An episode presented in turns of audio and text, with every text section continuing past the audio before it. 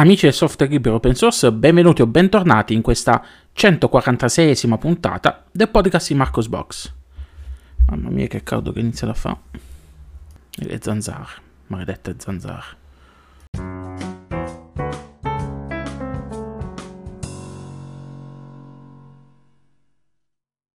E rieccoci qui in questa nuova puntata del podcast di Marcos Box a commentare con voi le principali notizie dal mondo del software libero open source. Questa puntata sarà particolarmente dedicata a Canonica perché ci sono diverse notizie, diversi sviluppi sulle prossime versioni di Ubuntu eh, che renderanno la distro più snapcentrica rispetto a quanto è adesso. Cioè, se già adesso non la to- tolleravate, poi dopo che vuoi di caffè. Apriamo la puntata parlando di KDE con due notizie che sono, sono davvero interessanti. Una in particolare eh, ci svela alcuni retroscena dietro lo sviluppo di Asai Linux. Asai Linux la conoscete, quella distribuzione, o meglio quel progetto, perché non è soltanto una distribuzione, volto a eh, portare Linux sui computer, mh, mm, sui Mac dotati di processore Apple Silicon, quindi gli M1 e gli M2. Sapete bene che è un lavoro immane quello che stanno facendo gli sviluppatori di reverse engineering eh, eh, per poter appunto adattare i processori, eh, beh, per poter adattare Linux a questo tipo di processori, per poterli farli funzionare, per poter far funzionare tutto l'hardware di eh, questa piattaforma, hardware di eh, di Apple. E, e, sapete che la distribuzione eh, Asai Linux utilizza KDE. Perché? Vi siete mai chiesti perché utilizza KDE e non, che ne so, Gnome o XFCE? Bene, il motivo ci è stato svelato da Hector Martin Cantero, sviluppatore principale del progetto Asai Linux, che su Mastodon, eh, a proposito, ehm, sono anche su Mastodon, quindi seguitemi e iscrivetevi anche lì, eh, dicevo, eh, Hector ha pubblicato su Mastodon un lungo post che spiega come mai viene, è stato utilizzato KDE come ambiente desktop predefinito per Asai Linux e i motivi sono facilmente intuibili da molti di voi. La prima motivazione è puramente personale, Hector utilizza KDE ed è più facile per lui risolvere eventuali problemi. L'altra motivazione risiede nelle esperienze positive che ha avuto interagendo con la community di KDE i bug vengono corretti, gli sviluppatori si preoccupano delle segnalazioni e quindi eh, gli sviluppatori di Asai Linux hanno già eh, risolto diversi bug, aggiunto nuove funzionalità per migliorare l'esperienza su Mac e molti degli sviluppatori di Asai Linux spesso contribuiscono a monte e aiutano anche a guidare le discussioni su come affrontare determinati problemi. Quindi c'è una forte sinergia tra gli sviluppatori di Asai Linux e quelli di KDE. L'altro motivo, infine, è che è, dotato, è dovuto anche alla, compa- alla, eh, configurabilità di KDE, perché eh, sapete bene che KDE ha una configurabilità molto buona, anzi, a volte anche troppo, ed è possibile eh, fornire delle piccole modifiche alle impostazioni predefinite per migliorare l'esperienza predefinita eh, e quindi eh, questo tutto a vantaggio eh, del team di sviluppo di Asai Linux per ottimizzare al meglio la distro eh, su, sull'hardware, eh, su, sui processori Apple M1.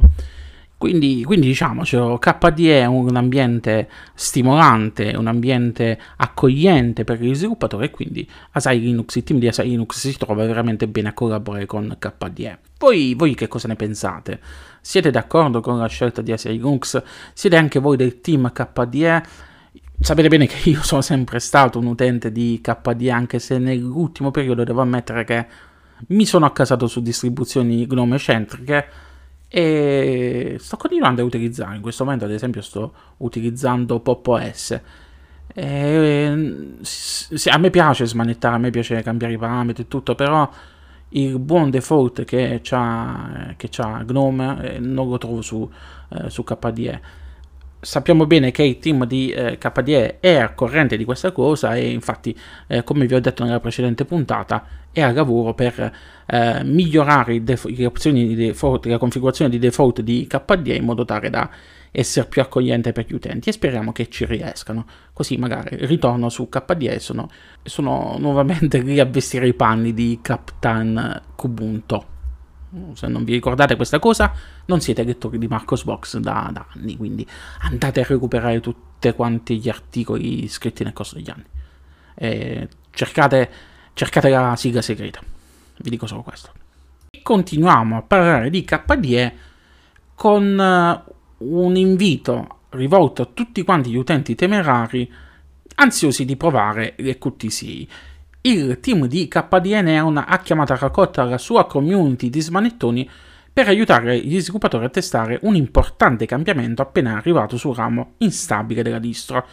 Gli sviluppatori della distro non distro, perché di fatto KDE, KDE Neon è una non distro per stessa ammissione da parte degli sviluppatori, ehm, hanno avviato qualche giorno fa il reporting alle QTC di KDE Plasma e KDE Frameworks. Eh, l'hanno fatto sul ramo eh, instabile di KDE Neon, quindi KDE Neon Unstable Edition. Ovviamente in questa fase iniziale la maggior parte dei pacchetti è affitta da bug, quindi preparatevi a fare da cavia armatevi di tanta pazienza e cercate di eh, scovare nuovi bug e eventualmente contribuire a risolverli. Ovviamente se siete utenti normali e volete un PC funzionante tenetevi assolutamente alla larga dalle build instabili di KDE per almeno i prossimi 4-5 mesi, almeno fino a quando lo sviluppo di KDE Plasma 6 non si sia eh, stabilizzato. Fatemi sapere se siete tra i, tra i, tra i volontari pronti a testare le QTC, i porting alle QTC di KDE Plasma e KDE Frameworks e fatemi sapere eh, che cosa ne pensate, magari lasciate un commento nell'articolo dedicato. E apriamo adesso la parte dedicata alle notizie riguardanti le distribuzioni Linux. Dopo aver parlato di KDE Plasma, parliamo di XFCE nella sua nuova incarnazione pensata e partorita dalla mente degli sviluppatori di Rhino Linux. Um, torniamo a parlare di Rhino Linux e lo facciamo dopo diversi mesi dall'annuncio della, di questa distribuzione. Eh, Rhino Linux ex Rolling Rhino Remix eh, scommetto che non ci avete capito niente perché sono troppe R e mi sono incartato. Dicevo, è una distribuzione tipo Rolling Release basata su Ubuntu è caratterizzata dall'utilizzo di Packstar come gestore pacchetti e XFCE come desktop environment. L'ultima volta che vi ho parlato di Rhino Linux è stato a ottobre del 2022, eh, quando era stato fatto l'annuncio del cambio di nome della distro ed era stata annunciata anche l'adozione di XFCE come desktop environment della distribuzione eh, andatevi a recuperare la puntata, andatevi a recuperare il perché è stata scelta eh, XFCE. Spoiler è stato scelto per, in quanto X, XFCE è da sempre rinomato per la sua stabilità e velocità e quindi di conseguenza hanno voluto per una distro di questo tipo hanno voluto focalizz- utilizzare un desktop environment che è veloce, che è stabile e a mio avviso l'avranno fatto anche perché non avendo rilasci frequenti è più semplice da gestire.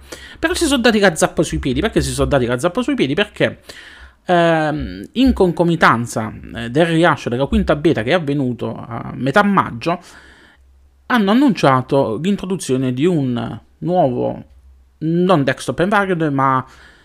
Eh, non è un desktop environment di fatto, è un un'implementazione di XFCE, chiamiamola così, ecco, una, una propria implementazione di XFCE chiamata Unicorn Desktop.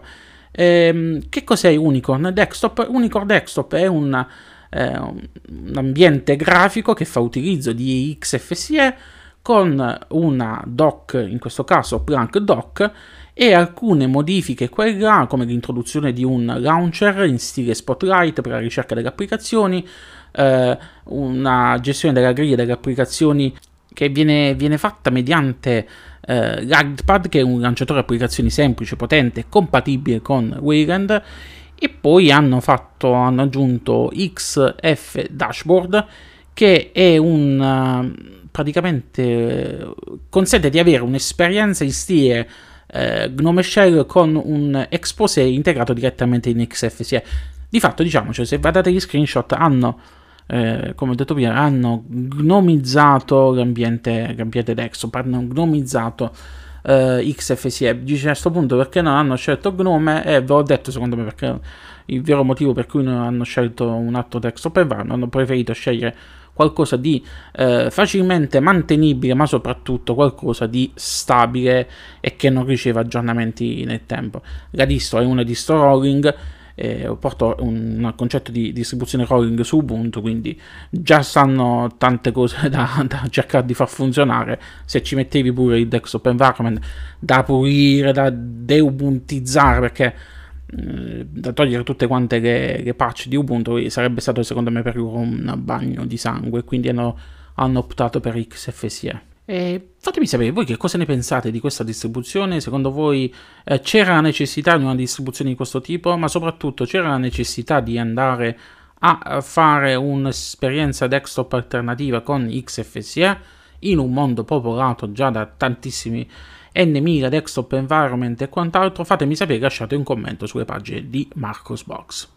Beh, e adesso apriamo il filone della puntata dedicato a Ubuntu e lo facciamo con la prima notizia riguardante il termine del supporto standard ufficiale di Ubuntu 18.04 LTS perché Oggi, 31 maggio 2023, sto registrando la puntata del podcast ed è anche il giorno in cui cessa ufficialmente il supporto eh, di 5 anni, il supporto standard di 5 anni per la versione LTS di Ubuntu. Questo significa che a partire da domani eh, tutte quante le nostre installazioni di Ubuntu 18.04 LTS non riceveranno più alcun aggiornamento di sicurezza.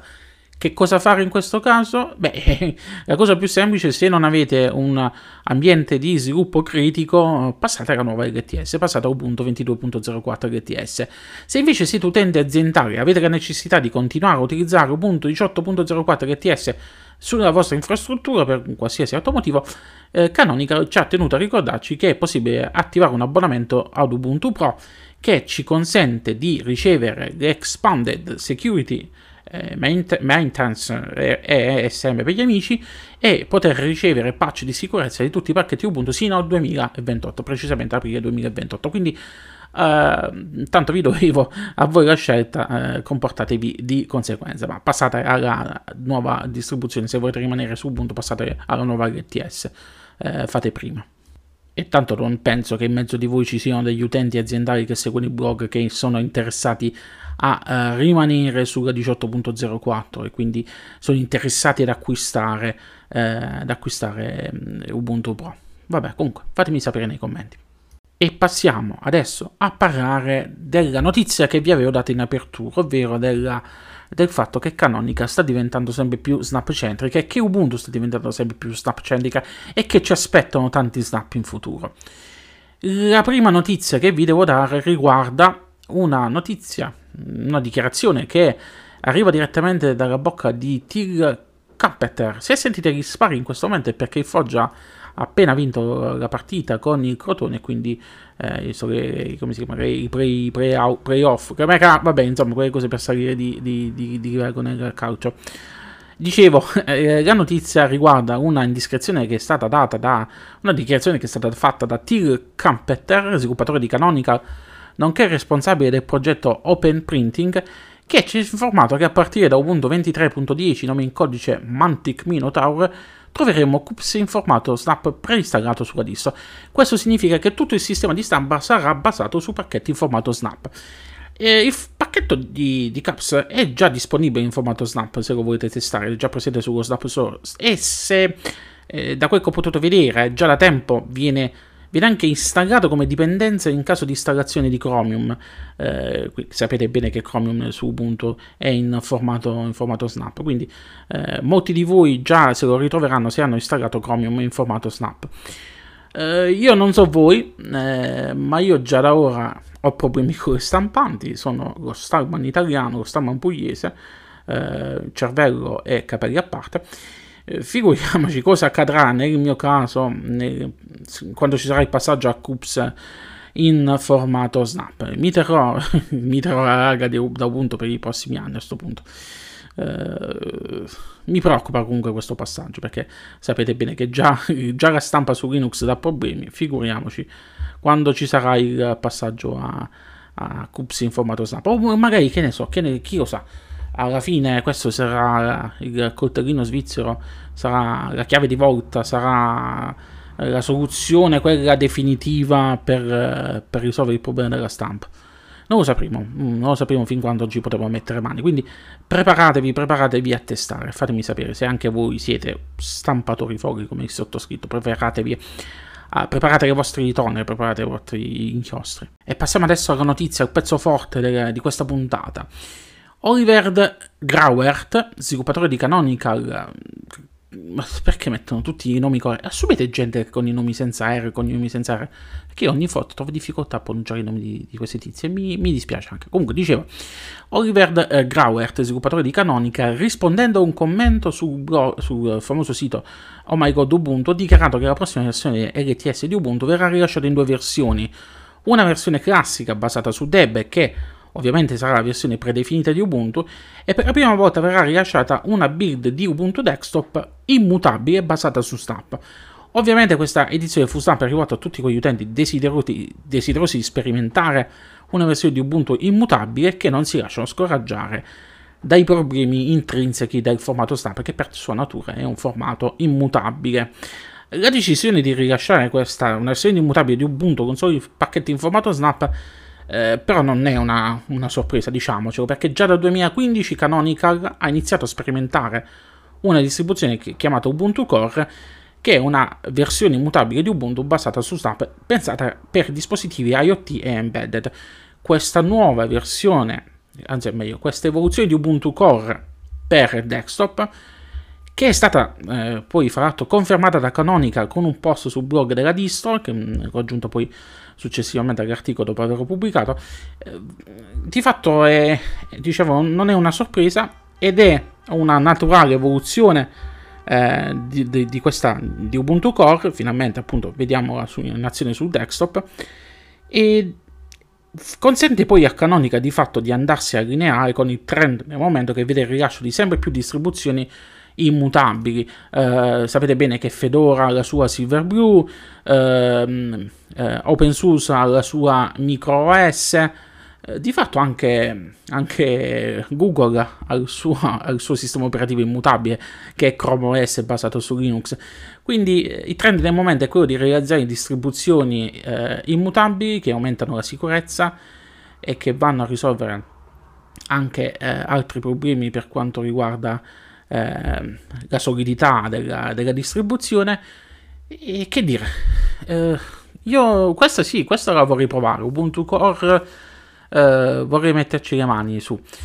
Spero che Canonical però, eh, in virtù della decisione di utilizzare una distribuzione desktop fatta in, questo, in siffatto modo, eh, riesca, riesca prima del rilascio di questa distribuzione, riesca quantomeno nelle fasi iniziali a cercare di perfezionare ulteriormente eh, il formato Snap perché sapete bene che il formato Snap è, sta diventando odioso eh, sia per la lentezza sia per il fatto che i pacchetti in formato Snap non vengono aggiornati quindi eh, speriamo che questa decisione di rilasciare una versione desktop di Ubuntu di Ubuntu Core immutabile basata su pacchetti in formato Snap vada a migliorare il formato Snap che è il grande tallone di Achille di Ubuntu, nonché la sua, diciamo così, grande forza rispetto alle altre distribuzioni, perché ha lanciato questo formato di pacchetti, ehm, è l'unica a supportare questo formato di pacchetti, cioè meglio sponsorizzare questo formato di pacchetti, perché anche altre distribuzioni possono utilizzare i pacchetti in formato Snap, però come ve ne ho parlato anche nella scorsa puntata, sem- sembra che mm, non ci tiene granché a mantenere aggiornato tutti i Kukuzzar. E ripeto, speriamo che questa, de- questa, questa decisione speriamo che, che, porti tanti benefici a Snap, che magari si decidono finalmente a mantenere sempre aggiornati, a migliorare finalmente le prestazioni di tutti i pacchetti in formato Snap, quindi non soltanto Firefox e qualche altro programma che sono veloci ad avviarsi, ma anche tutto il resto del Kukuzzar. Vabbè, comunque, eh, vedremo, vedremo che cosa accadrà in futuro. E terminiamo questa parte della puntata dedicata alle notizie dal mondo di Ubuntu con un'altra notizia che potrà far, far piacere a molti di voi. Il GAR, madonna, questa puntata è solo troppo R, sto diventando, sto diventando mate. Il, che poi sarebbe il consortium GAR è diventato il nuovo mirror ufficiale in Italia per, eh, per, per, Ubuntu. Grazie all'accordo con Canonical, GAR diventa il punto di riferimento principale per il traffico italiano. Quindi che significa? Significa che eh, potete scaricare eh, le ISO di Ubuntu direttamente dal, dall'indirizzo messo a disposizione dal GAR, che ricordo sta per Gruppo per l'armonizzazione della rete della ricerca, e avere dei download eh, veloci e con una minore latenza. Quindi può far piacere per molti di voi che magari se, se vi trovate a scaricare una ISO non dovete più eh, imprecare per la lentezza del download. E ora passiamo alle notizie che non c'entrano niente con le distribuzioni e parliamo adesso di, uh, di, HP con una notizia che è arrivata da oltreoceano che poi ha fatto il giro del mondo perché eh, HP ha fatto una cosa che non dovevo fare, una cosa assai grave, una cosa che, che mal si rimedia. Ehm, se in questi giorni avete avuto dei malfunzionamenti con le stampanti HP, eh, malfunzionamenti quelli leggeri, perché sono stati due eventi che hanno portato a lamentele da parte degli utenti. Il primo evento di cui non ve ne è parlato sulle pagine del blog, del blog riguarda un aggiornamento firmware che aveva praticamente briccato le stampanti HP, alcuni modelli di stampanti HP.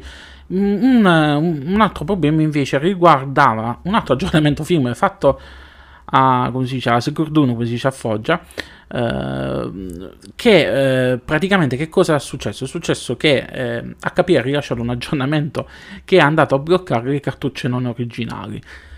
E se in questi giorni vi siete trovati nell'impossibilità di stampare con cartucce originali, sappiate che la colpa è tutta di HP che l'ha fatto intenzionalmente. Perché ha installato da remoto eh, una modifica che impedisce ai clienti di utilizzare cartucce di inchiostro sprovviste del chip, di chip HP. Eh, la società ha affermato che, di aver rilasciato questo aggiornamento per ridurre il rischio di attacchi malware realizzati mediante chip di terze parti. Eh, però vabbè, la sappiamo perché HP ha fatto questa cosa. HP ha fatto questa cosa perché, perché ci guadagna sulle cartucce, così come qualsiasi altro, eh, altro produttore di stampanti. Sapete bene che eh, vengono definiti prodotti razor blade, cioè è come la lametta, la lametta non costa niente, costa, eh, costa come si chiama? il più ricchio costa la lama, la lama intercambiabile, quello è il vero guadagno che l'azienda ci fa, non sulla lametta eh, visto che si può utilizzare più, più, volte, quelle che si sostituiscono le testine. E la stessa cosa succede con eh, le stampanti, il guadagno da parte delle, delle risiede nel, non nella vendita della stampante, che non costa un cavo, praticamente te la buttano appresso, ma nella vendita delle cartucce e dei toner. E HP ha fatto questo motivo. Eh. Non è la prima volta che HP anche eh, blocca l'utilizzo di cartucce non originali. Proprio l'anno scorso l'azienda aveva pagato anche eh, una multa di, mi ricordo se era un milione e tre tipo di, di, dollari a consumatori di Belgio, Italia, Spagna, Portogallo che avevano acquistato delle stampanti senza sapere eh, di essere dotate della funzione di blocco delle cartucce. E mannaggia HP che io, io devo cambiare la mia brother, mi stavo indirizzando verso una stampante HP eh, addirittura volevo prendere una di quelle con i tank, eco tank, visto quelli che, che hanno il, il, l'inchiostro che si riempie con la bottiglietta, che eh, consentono di avere un costo di esercizio più basso e dicono, non, non, consentono anche alla cartuccia di non avere il problema di, dell'inchiostro che si secca.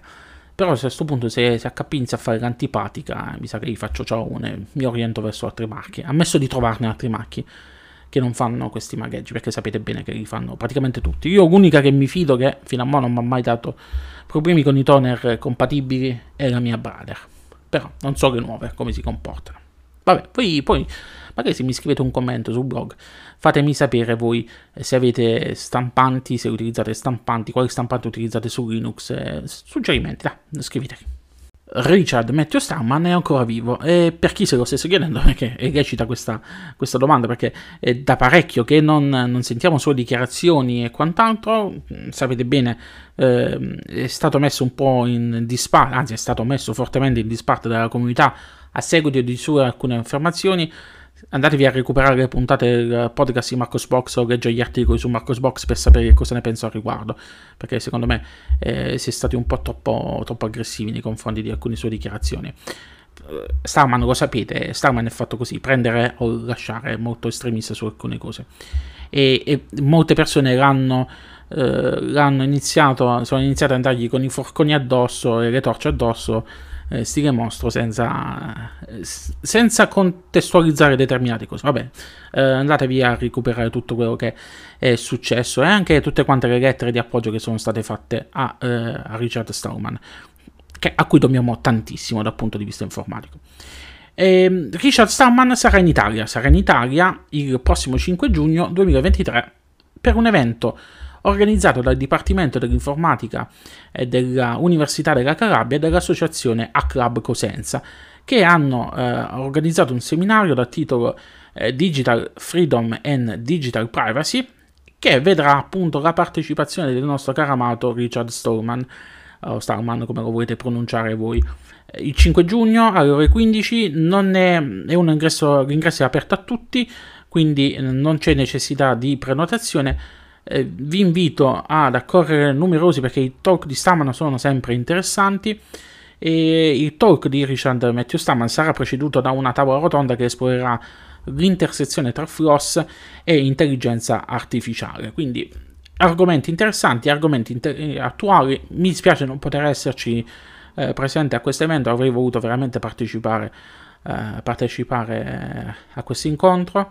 Eh, però purtroppo mi trovo leggermente distante, ma soprattutto mi trovo anche, se non ricordo male, il giorno 5 a fare una riunione di condominio che devo accompagnare il capo. Mamma mia, quanto odio il condominio.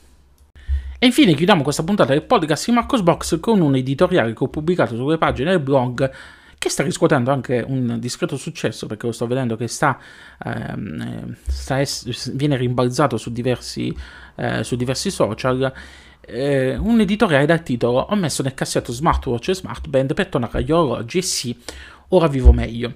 In questo mio articolo editoriale vi spiego perché dopo tanti anni di dispositivi smartwatch e smartband che ho tenuto sempre a polso, ho deciso di, eh, di accantonarli, di metterli da parte, di ritornare a un orologio classico. Nella fattispecie, in questo momento sono in fissa con un uh, un comandischi, un, un Vostok comandischi vintage che mi portò mio zio tantissimi anni fa uh, quando fece un viaggio dalle parti dei paesi ex blocco sovietico.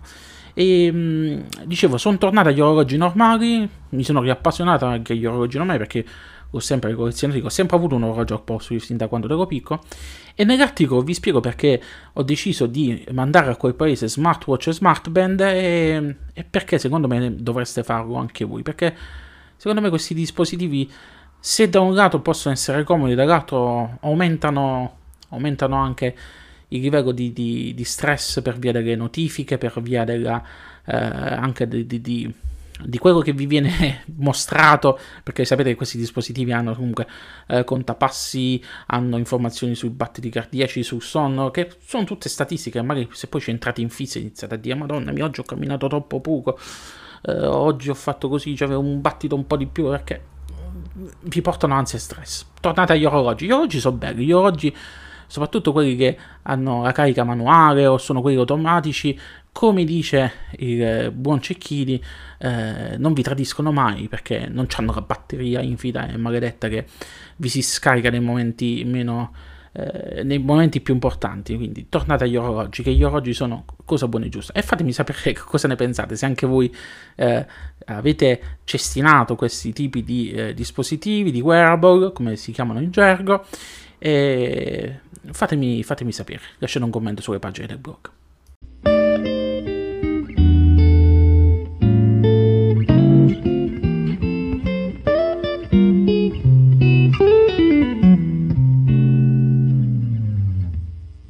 E con questa ultima notizia si conclude qui questa 146esima puntata del podcast di Marcos Box. Come sempre vi invito a iscrivervi su numerosi alle mie pagine social, mi trovate su Facebook, su LinkedIn, su Twitter con due profili, quello personale e quello del pacco, mi trovate su Mastodon, eh, mi trovate su Telegram soprattutto perché su Telegram sono attive, eh, sono attive tre pagine, una pagina dedicata alle notizie del blog, quindi potete utilizzare anche modo di feed reader. Abbiamo poi la community Telegram dedicata ai lettori del Marcos Box dove potete commentare notizie, ma non soltanto, potete parlare anche di qualsiasi altra cosa che vi passa per la mente. Il cazzeggio è libero, lo sapete bene, chi lo segue. Eh, siamo pochi ma buoni, però potrebbero essere di più e quindi mi farebbe piacere avere eh, qualche altro membro del, della Tana dei Pinguini.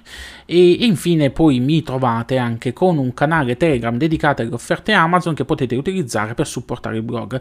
Sapete come funziona? Voi acquistate un prodotto Amazon, uno dei link referral che metto su quel canale e Amazon mi darà una piccola percentuale, quindi questa potrà, potrà essere investita dal sottoscritto per migliorare eh, la postazione e quant'altro e sopperire ai danni che faccio ogni tanto quando rompo hard disk perché instago troppa roba. E, mh, vi invito poi eventualmente se volete supportarmi a utilizzare anche il codice referral che trovate sulle pagine Marcosbox sempre di Amazon. Eh, se, volete uti- se non trovate il prodotto, se non vi ho postato un link su, su un prodotto che vi interessa, potete comunque prendere il referral e utilizzarlo voi posizionandolo nel, nel link del, del, prodotto Amazon. E infine vi ricordo che potete anche supportare il blog mediante l'acquisto di una VPN. Potete farlo grazie all'acquisto sia di NordVPN che di Surfshark che di Atlas VPN, che sono tre VPN che fanno parte tutta della stessa famiglia. Su Marcosbox trovate un articolo al riguardo che vi spiega quali sono le differenze tra queste tre VPN e trovate i link affiliazione. E che dire? Lunga vita e prosperità a tutti quanti. Ci riascoltiamo la prossima settimana, spero, con la prossima puntata del podcast di Marcos Box. Ciao ciao!